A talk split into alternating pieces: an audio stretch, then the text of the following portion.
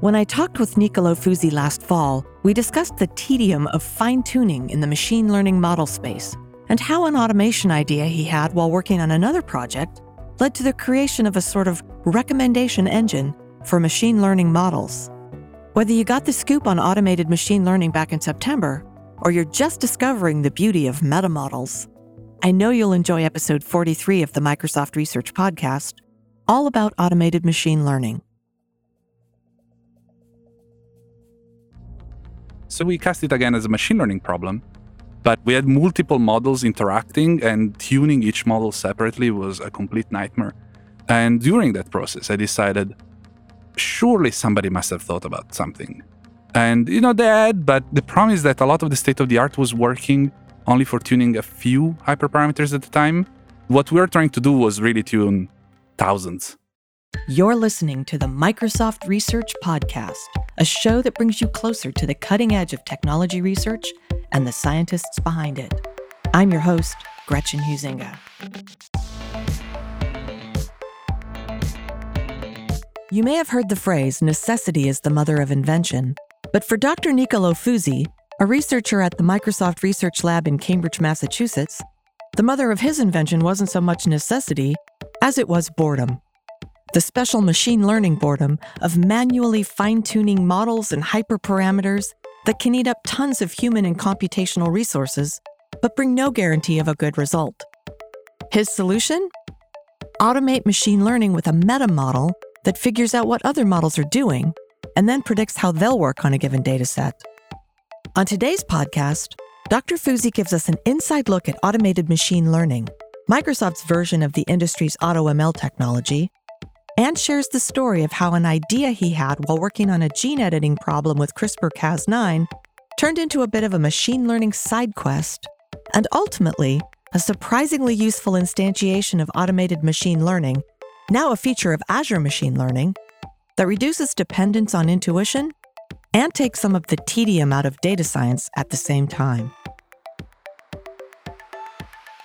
That and much more on this episode of the Microsoft Research Podcast.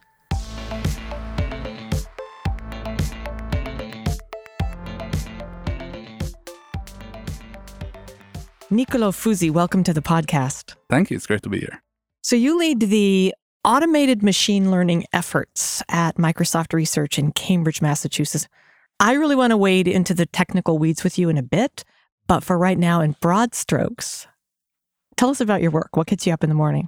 Yeah, it's interesting because my background is in machine learning, and I got very excited about problems in computational biology. And so I did a lot of work in computational biology. And then during that work, I kind of figured, oh, there are so many machine learning problems that you can solve that are interesting and apply to a wide range of things. And so I kind of went back a little bit in machine learning. So most recently, as you said, I'm working on automated machine learning, which is a field where the goal is to kind of automate as much of the machine learning process as possible. That goes from data preparation to model criticism, for instance, once okay. you come up with a model. So, drill in a little bit on this idea of computational biology. So computational biology is an enormous field. There are many kind of different people doing different things, from proteomics to genomics. Some of them are using mathematical tools, some of them are more probabilistic or statistical in nature. So my slice of this world was using machine learning and statistics to kind of investigate molecular mechanism. And in particular, I was working on genetics mostly. I also worked on functional genomics, but genetics was the most formative part of my training. So, we talked a little bit about your interest in machine learning, computational biology, and medicine, in fact. Yeah. So, those are three sort of divergent paths. Well, there's some overlap, some Venn diagram, but how did those all come together for you? I started in machine learning, and you know, in machine learning you can do either applied work, uh, you pick a problem, you apply machine learning to it. It always comes with its own set of challenges. Or you can pick something more theoretical and maybe advance the way people do modeling or infer the parameters of a model, for instance. And when it came to starting my PhD, I had a choice of problems from both fields. And due to personal circumstances, I felt like I needed to do something that had an effect on human health.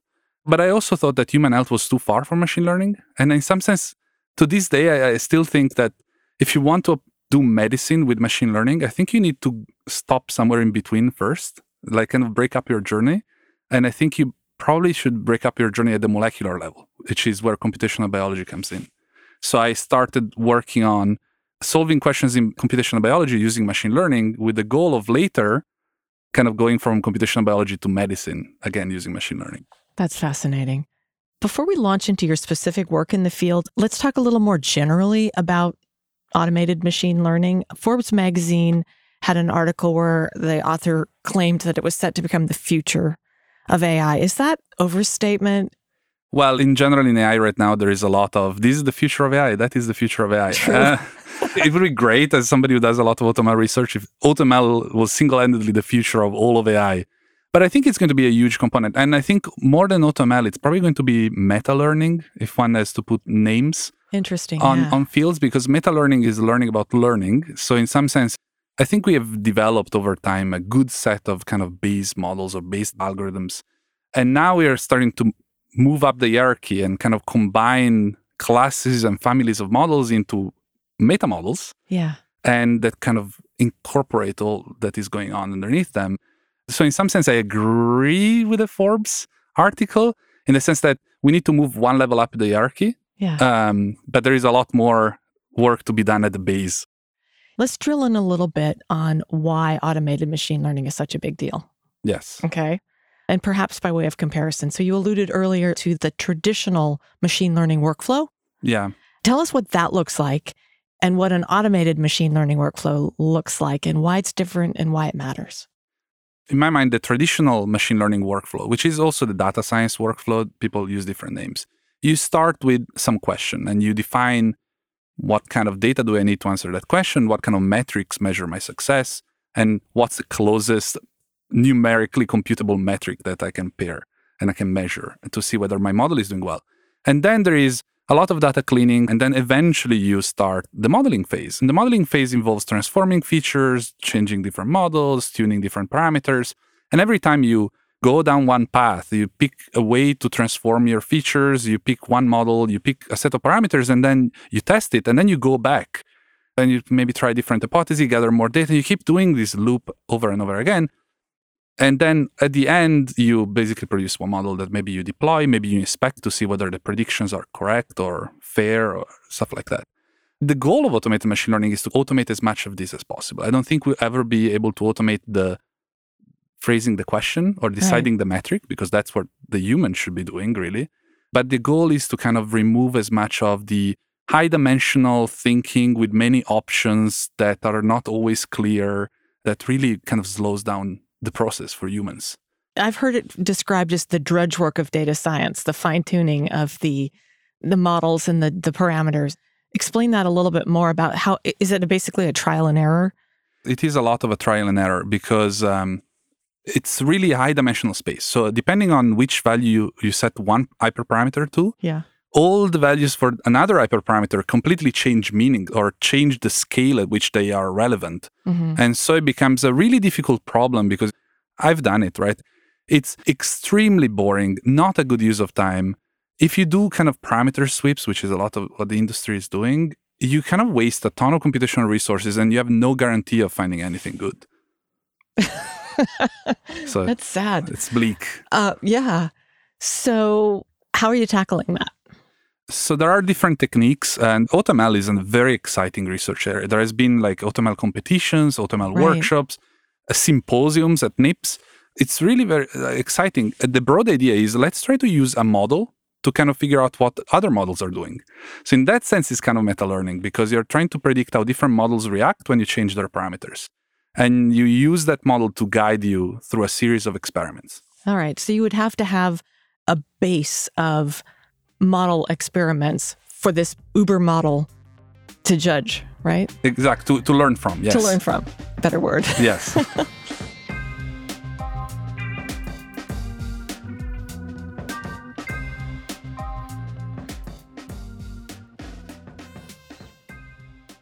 According to legend, I use that term loosely, you were using machine learning and getting mired in the drudge work of data science and basically thinking there's got to be an app for this or something.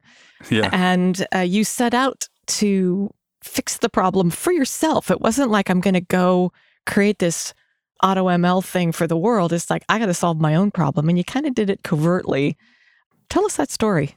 Yeah. So I was working on CRISPR gene editing. Okay. It was a joint collaboration between Microsoft Research and the Broad Institute. At the Broad Institute, the lead investigator was John Doench, and Microsoft Research was Jennifer Listgarten, who's now at uh, Berkeley, and me. And basically, we got this data, we figured out the question, we did all the deciding which metric we want to optimize, and then we spent six months maybe of our own time, almost full time, trying different ways to slice and dice the model space, the parameter space.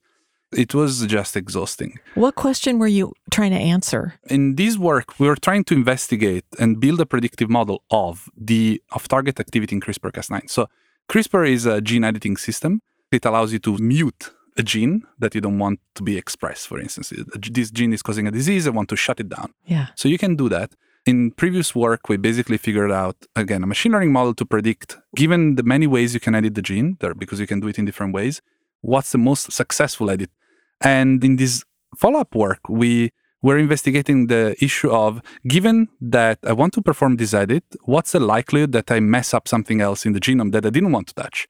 You can imagine if I want to remove a gene or silence a gene that was causing a disease, I don't want to suddenly give you a different disease because right. an intended edit happened somewhere else. And so we cast it again as a machine learning problem. But we had multiple models interacting and tuning each model separately was a complete nightmare. And during that process, I decided surely somebody must have thought about something. And, you know, they had, but the problem is that a lot of the state of the art was working only for tuning a few hyperparameters at the time what we were trying to do was really tune thousands. Right. And so it would have taken ages. And so I kind of had an idea while working on CRISPR. So it was kind of like a side project. It kind of worked, and I was suspicious because it was a weird approach that was not supposed to work. It was really a hack. And so I kind of kept it quiet, kind of used it to inform my own experiments, but I didn't advertise. Advertise it. okay. So the best and brightest minds all over the world are trying to tackle this problem. Like you say, there's other companies working on it. They've got symposiums, they've got competitions. And here you are in your lab working on a CRISPR Cas9 gene problem, and you come up with this. Tell us what it is. So it's something that actually is used already by you know Netflix, Amazon. We probably use it somewhere in the company uh, to recommend things. Right. So the idea was ultimately deciding which algorithm and which set of hyperparameters to use for a given problem, you're kind of trying to recommend a series of things and then I evaluate them and I tell you how well they worked and then you kind of update your beliefs about what's going to work and what's not going to work. Okay. And that is similar to movies, right? Uh, right? You watch a movie, you rate it, and then they learn more about you, your tastes, and so on the good news for us is that we don't actually rely on the human watching the movie. We can force the execution of a machine learning pipeline. We can just tell, execute this thing. And they perform, let's say, well or not so well, depending on which data set they're exposed to. So you can now gather a corpus of experiments mm-hmm. that help you guide the selection of what to do in the new data set. So that's the meta learning aspect. You have this meta model that knows and can predict how individual base models will perform when shown some given data. Okay. So implementing this. Yeah. So because I was the first user, I didn't want just something that you could, you know, academically show, oh, you know, we beat random because random is a strong baseline for AutoML, surprisingly, like picking a model at random. Right. I wanted to encapsulate this work into something I could use into a library. Right. So we worked on a first version of a toolkit you could just deploy on your data. And we started using it for our own stuff. And then we were working on this. And in the summer at Microsoft, you have the hackathon, which is uh, this huge initiative. Everybody kind of takes part. And um, a lot of teams were looking for data scientists. And it was crazy because on the machine learning mailing list was, oh, I'm working on, you know, this accessibility problem. Is there anybody who knows machine learning who can help me out with this data analysis question? And so we thought, okay, so if nobody's responding to that email, maybe we should just blast out an email to the entire mailing list saying, we have 50 spots. So we can give you an API key that we designed in a bad way. And uh, if you want to use something that kind of finds a model automatically, you phrase the question and we kind of search your model space for you and give you a pipeline you can use at the end. Just give you a Python object, you can ask for predictions. Okay, what was the response? The response was crazy. So we were a research team of two people specifically. so so we didn't have a lot of systems uh, umph behind us. So it was a single machine serving this meta brain model that kind of figures out what to do. And by our calculations, we could only accommodate 50 teams. So we got 150 requests within, you know, the first week. Unbelievable. And so we stretched our resources a bit thin to let people use it. So you did accommodate the 150. We did accommodate the 150 in the end. Okay. It was a lot of CPU time that went Yeah. into that. And a lot of like last minute, oh, the service is down. Can you reboot? Something that we'd never experienced. Well, okay, so this is the hackathon. And it sounds to me like the scenario you're painting is something that would help validate your research and actually help the people that are doing projects within the hackathon itself. It was kind of a win win because we saw some real world usage of our tool and it was very limited in the beginning. We could only do classification, not regression problems, just because we started with that. Sure. And people came and they started saying, Oh, could you add this base learner or can this preprocessing method? And it was very useful to us. What did you say? No, I can't. Well, we were, we were, you know, our, our answer was always, Oh, it's just, you know, it's just us. But one day it's just research. it's just research. yes. Well, let's go there for a minute. There's been a big announcement Yeah. at Ignite. very exciting. Can you talk about that? So yes, it's a very exciting announcement. It took a ton of work from a lot of very smart people. So it's a joint collaboration at this point between MSR. You know, we did the original kind of proof of concept, and a huge amount of work went in from people within Azure. So it's being released as kind of like a automated ML library or SDK that you can use on your data, and it's in public preview. That's super exciting. you know, we have a very good collaboration and a very good ability to now transfer what are technically complex ideas. Yeah. You know, this technology transfer was not like a small, simple model that you could just write quickly. And we had to think about is the probability distribution calibrated? Are the choices that we make based on that information correct in most cases for most data sets? What's the cost on runtime on our servers to satisfy the demand that this thing will likely have? So it was a lot of engineering work. And I think we figured a lot of that out. And so we are able to transfer a lot of the research into product much more quickly. Well, who's the customer for this right now? Uh, we struggled a little bit because in the early validation phase, let's call it the research prototype, let's give it away phase, we got a lot of different kind of people approaching us. So data scientists, they are interested in because they want to save time. They don't care in a lot of cases what the final model is. They just want a good model. And they don't want to spend ages just running parameter sweeps. So data scientists are one set of individuals who could be interested. Developers. Sometimes developers now are tasked with including intelligence in their applications. And if you don't know what to do, this kind of solution gives you a good model in a short amount of time relative to the size of your data. So you can just use it. And then there is a lot of uh, kind of business analysts, buyers from companies. They have to make data driven decisions and they would benefit from good predictions. And this tool would give them good predictions. So, going back to your comment about data scientists being a customer, why wouldn't a data scientist be a little bit worried that this AutoML might be taking over their job? Yeah, I get asked that question a lot. I created it for myself, not intending to replace myself, but just kind of as a tool for me to use. The metaphor I use for this, it's kind of like using a word editor. It doesn't replace the role Of a writer. of a writer. It just makes the writer that much more effective because you don't have to cancel with a pencil your old text and just rewrite it from scratch. You can just erase one letter, for instance. Sure. And that's what AutoML does. Like if you change, let's say, the way you featureize your data, you don't have to start from scratch with the tuning. You just set an AutoML run going and you just move on. Would it democratize it to the point where non data scientists could become data scientists? Uh, I think it's a possibility because, in some sense, you observe this meta model kind of reasoning about your data and you see the thinking process, if you can call it thinking. You see which models it starts out with Mm-hmm. and then it sees how it evolves. And so you can actually learn things about your data by observing the process, observing how different metrics are. You know, sometimes you want to maximize accuracy, but maybe looking at something like an area under the RC curve is informative because you can now see how the probabilities are changing. Right. So I think you can learn from AutoML, and I think it can become kind of like some training wheels if Yeah, you're yeah. starting out. Let's go back to CRISPR for a minute since this all started with how to make it easier to decide where to edit a gene. Yeah. You made a website called Yeah. CRISPR.ml that provides bioscientists with free tools they can use to make CRISPR gene edits.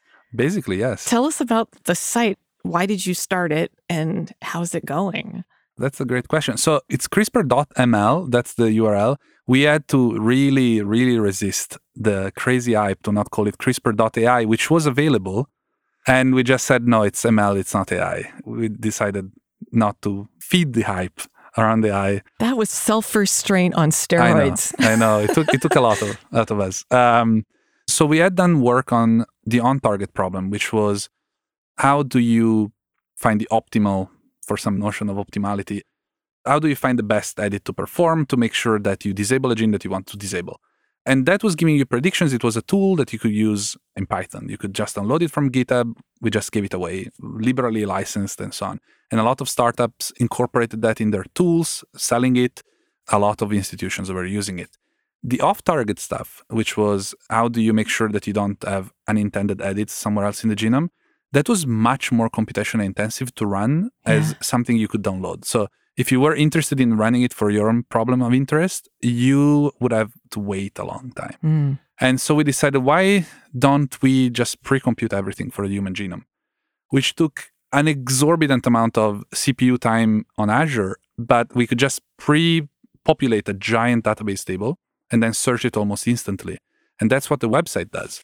You can put in the gene you want to edit, and you get a list of possible guide with a score that tells you how likely the edit is to be successful and how likely each off target is to happen. to happen. And a global score that tells you, broadly speaking, bad, bad, bad off targets here.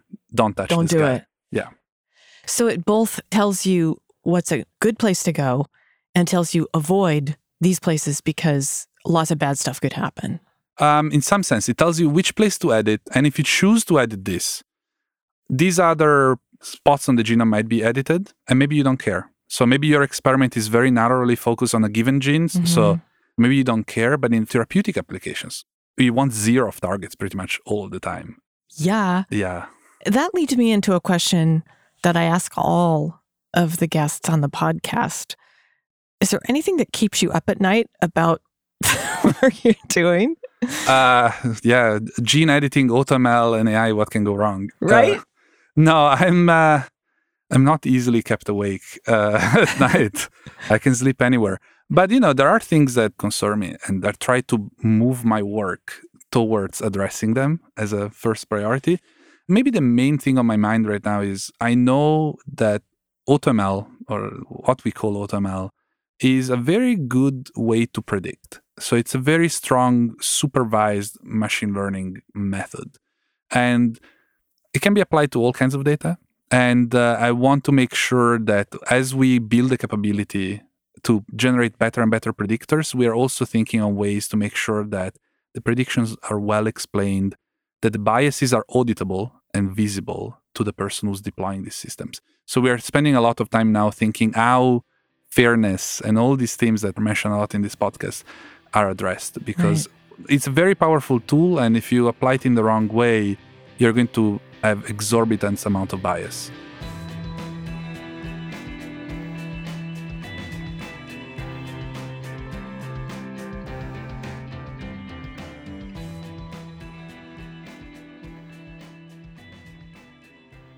Tell us a bit about yourself, Nicolo. Hmm. What's your background? How did you get interested in what you're doing? And how did you end up at Microsoft Research? it's a good story. So i i will not start from when i was a baby. I will start directly from university. I did my university in milan close to home well at home basically. Um, and then i attended some advanced course in statistics and i thought it was fascinating. But i was always kind of like more of a computer science person. And so i figured computer science plus statistics. At the time the answer was machine learning i think to this day probably there is a lot Same answer. same answer for most people. And so I decided to kind of do a summer internship somewhere. Anybody would take me. You know, these kind of hashtag rejection stories. I must have sent 30 or 40 emails to everybody in Europe to say, can you please, like, I will come for free, like for a summer. It was kind of like my summer vacation that year.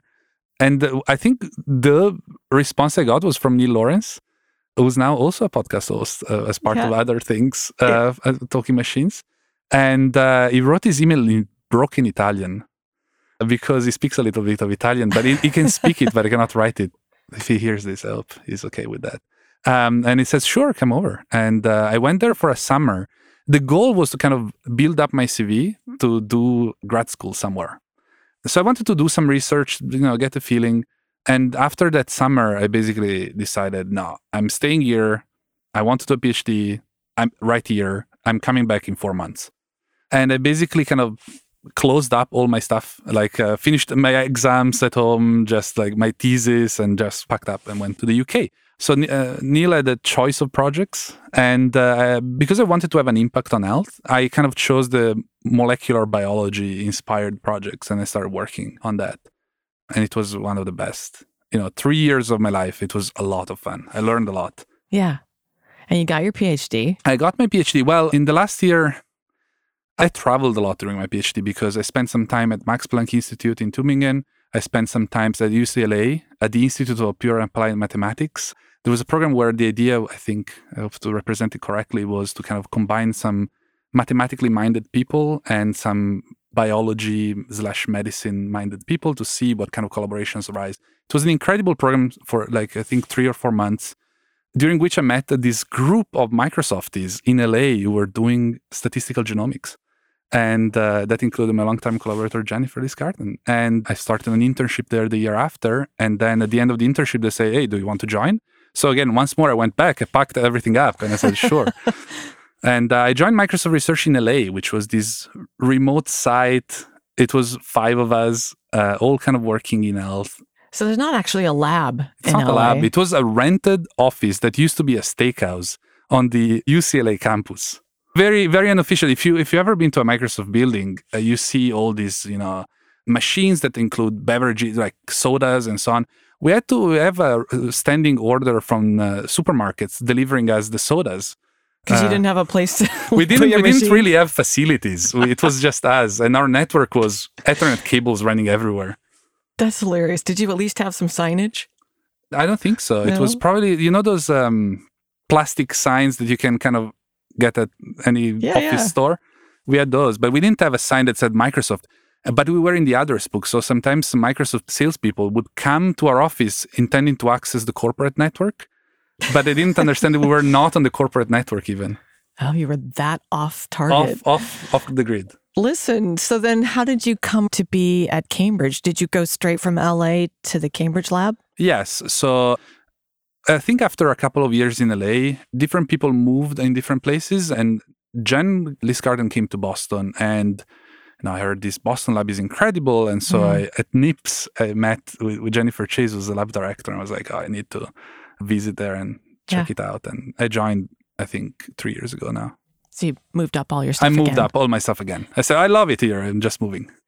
As we close, I like to ask all my guests to look to the future a little. And it's not like predictions of the future, but more just sort of as you look at the landscape, what are the exciting challenges, hard problems that are still out there for young researchers who might be yourself a few years ago trying to decide where do I want to land? Where do I want to pack all my stuff up and move to? Ah, that's a great question. And one I spend a lot of time thinking about because we have a lot of interns.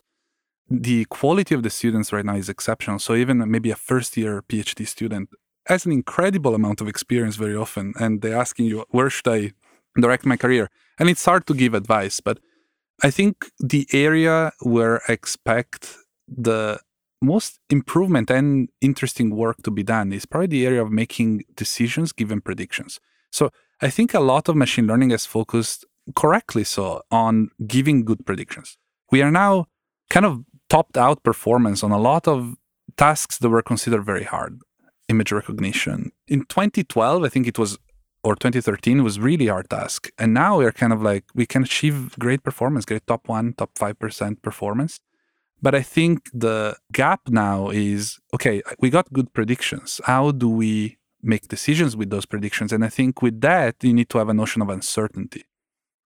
and well calibrated uncertainty. So you need to be certain the correct percentage of the time and then uncertain the rest. And you know, self-driving cars and all these things will need the notion of raising a red flag and saying, I don't know what's going on. I need to not make a decision right now. Please intervene. You need the notion of the low confidence prediction. Please do something else. Don't use me for your decision and beyond. But, but in general, there is this notion that you need uncertainty. And we are in a decent spot for quantifying uncertainty, but there is a lot more work that needs to be done to have safe, robust machine learning systems. So that's a fruitful line of inquiry for somebody who's interested in this. Yes. I think you know, as a student, you need to kind of uh, imagine like skeet shooting. You need to shoot ahead of your target. If you're entering the game now and you're trying to just maximize predictive accuracy, where predictive accuracy is uh, basically like a root mean square, or minimizing a root mean square or maximizing accuracy, I think it's a bad time to do machine learning if that's your objective. But I think thinking more end to end, that what is the end goal of this machine learning system is going to be a much more interesting area in the future. Nicolo Fusi, thank you so much for joining us today on the podcast. I'm enlightened and it was so much fun. Thanks for having me. It was fun.